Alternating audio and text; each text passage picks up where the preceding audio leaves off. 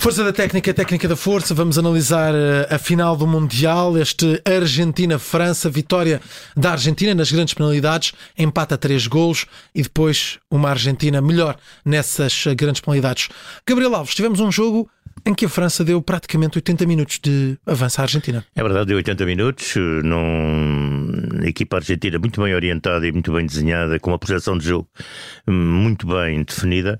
Uh, surpreendeu com a entrada de Di Maria, não contavam, portanto, entrando sobre o lado esquerdo um, abriu, portanto criou depois um duplo pivô a meio campo, um, fez um, teve várias nuances de jogo em que a formação francesa se notou completamente hum, paralisada e não teve reação. Portanto, há o gol, há a grande penalidade, depois há aquele gol a 5 toques que é marcado por Di Maria, que faz o 2-0.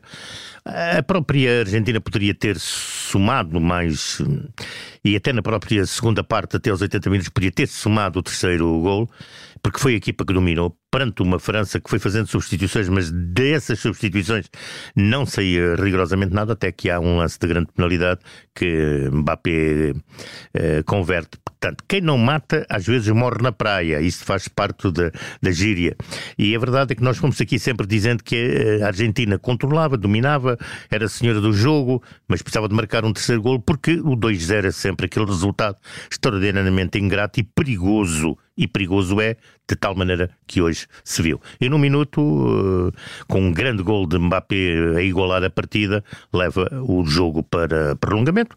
Mas a verdade é esta: é Loris que acaba, embora a França estivesse mais perigosa, mais agressiva, eh, mais intencional eh, e, acima de tudo, fisicamente melhor, mais forte, com mais poder, aquilo que não tinha mostrado nos tais primeiros 80 minutos, a verdade é que Loris é que era o jogador que, o guarda-redes que tinha mais trabalho, mais trabalho qualificado.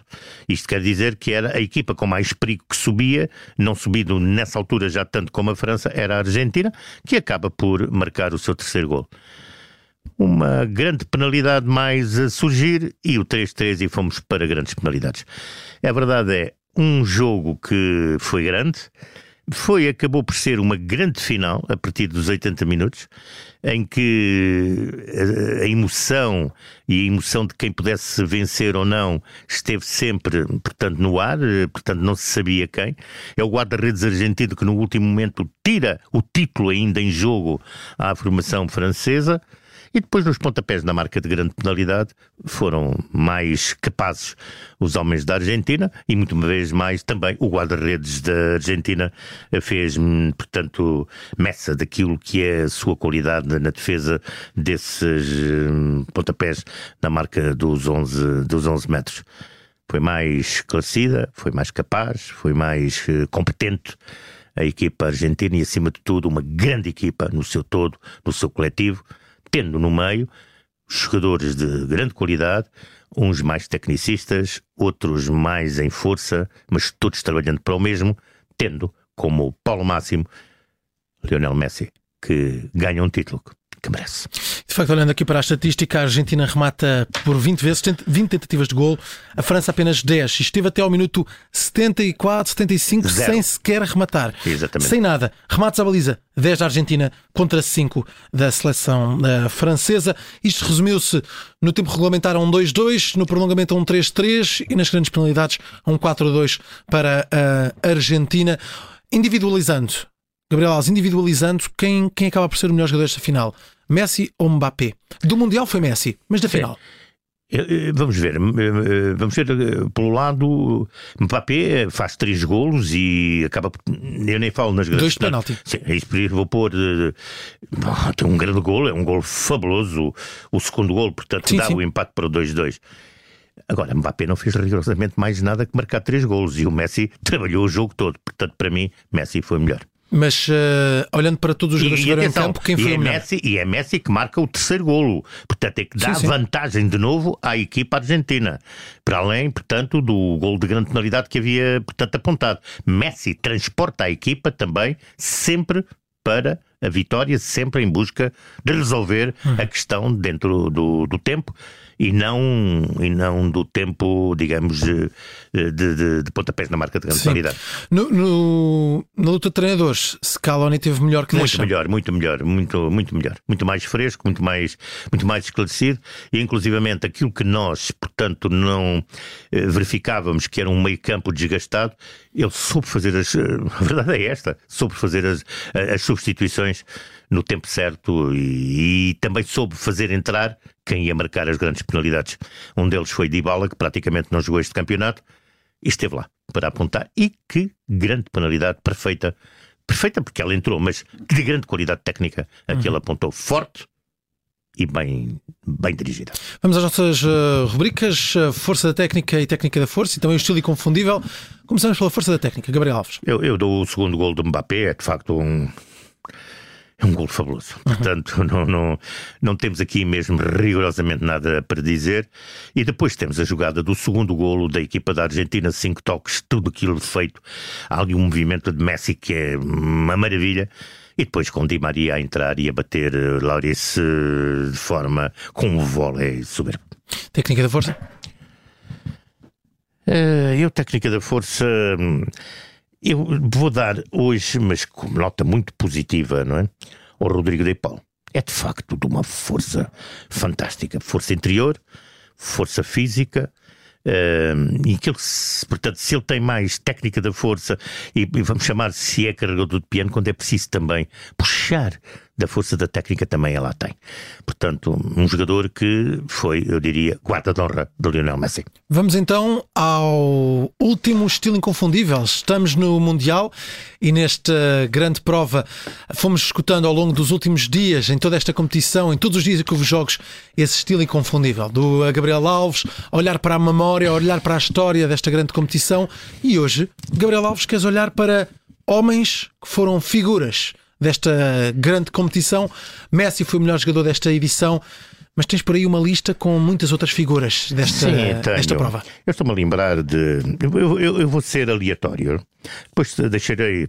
Estou-me a lembrar de Miroslav Klose na Alemanha em 2014, cinco golos na sua estreia em 2002. Uh, 2010 tem quatro golos, 2014 também tem quatro golos. Estou Ainda lembrar... é o melhor marcador de seleções de sempre. Exato. Uh, em mundiais. Em mundiais. Tenho o Ronaldo Fenómeno em 98, portanto, ele tem 632 uh, eh, golos pelo Brasil.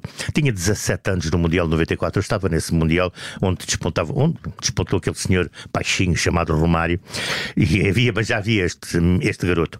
Uh, ele é bolador em 98, o melhor jogador, ganhou o Mundial 2002. Em 2006 fez 15 golos, uh, portanto, em tudo o que era Mundial.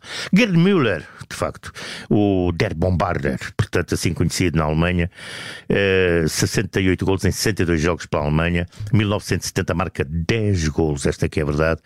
Ele eh, deteve o recorde de golos uh, até, uh, portanto, com os 32 anos.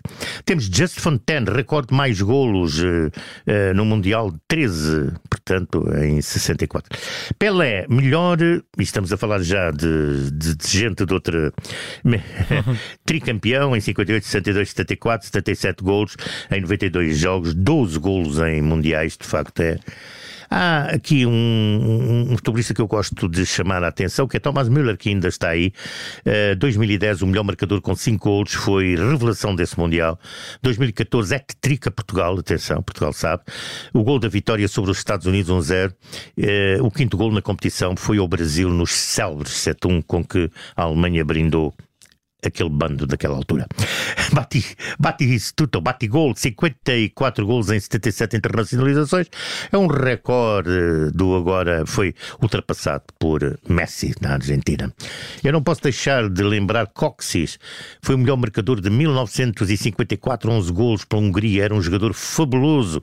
Foi o primeiro a marcar dois gols numa taça do mundo. Eh, depois temos Klinsmann. Klinsmann era o bombardeiro dourado da Alemanha, considerado assim o melhor avançado alemão, considerado de todos os tempos, 47 golos pela seleção alemã. Ele era também considerado o Cataclisman. Portanto, um jogador que de facto agitava tudo e mais alguma coisa. Campeão do mundo em 90, três dos seus 11 golos um, nesse Mundial. Em 94, 5 golos. Em 98, 3 golos. Temos um jogador da Alemanha Oriental, El Muterran, conhecido por Der Boss. Uh, esta lenda marcou o último gol do Mundial de 54 entre a Alemanha Oriental e a Hungria, fazendo 3-2. 10 golos em Mundiais, portanto. Depois temos que falar aqui de outros. E eu vou falar, já falei de Pelé, que está acima de tudo. Vou falar de Diego Armando Maradona. Ele ganha o Mundial de 86, esta é que é a verdade. Uh, aquela equipa tinha, para além dele, eu diria, por Chaga e Valdano, o resto trabalhava tudo para o senhor Diego Armando Maradona. Foi um Mundial que nos deixou, de facto. Uhum é um Mundial de saudade. É um Mundial que ficou e fica na história como o Mundial da Mão de Deus. Temos o Paulo Rossi, que eu não posso esquecer, em 1982, em Espanha, que tinha vindo de um castigo, eu já foquei aqui, mas volto a recordar. Tinha estado, portanto, castigado e não jogou. É-lhe aligeirado o castigo e vai à seleção. E ele é o melhor marcador e nunca festejou nenhum dos gols. E sempre que marcava, tinha um ato de raiva, como quem diz: toma lá, Tomem lá, porque ele disse sempre que era inocente, portanto, e não tinha estado no chamado Totonero. E quer falar de um senhor chamado Eusébio da Silva Ferreira, no Mundial de 66, com esta termino, um grande senhor que deixou a marca do futebol português e eu direi internacionalizou a nossa seleção. Estilo inconfundível por uh, Gabriel Alves, termina assim esta Força da Técnica, Técnica da Força em dia de final do Mundial. A Argentina é nova campeã do mundo.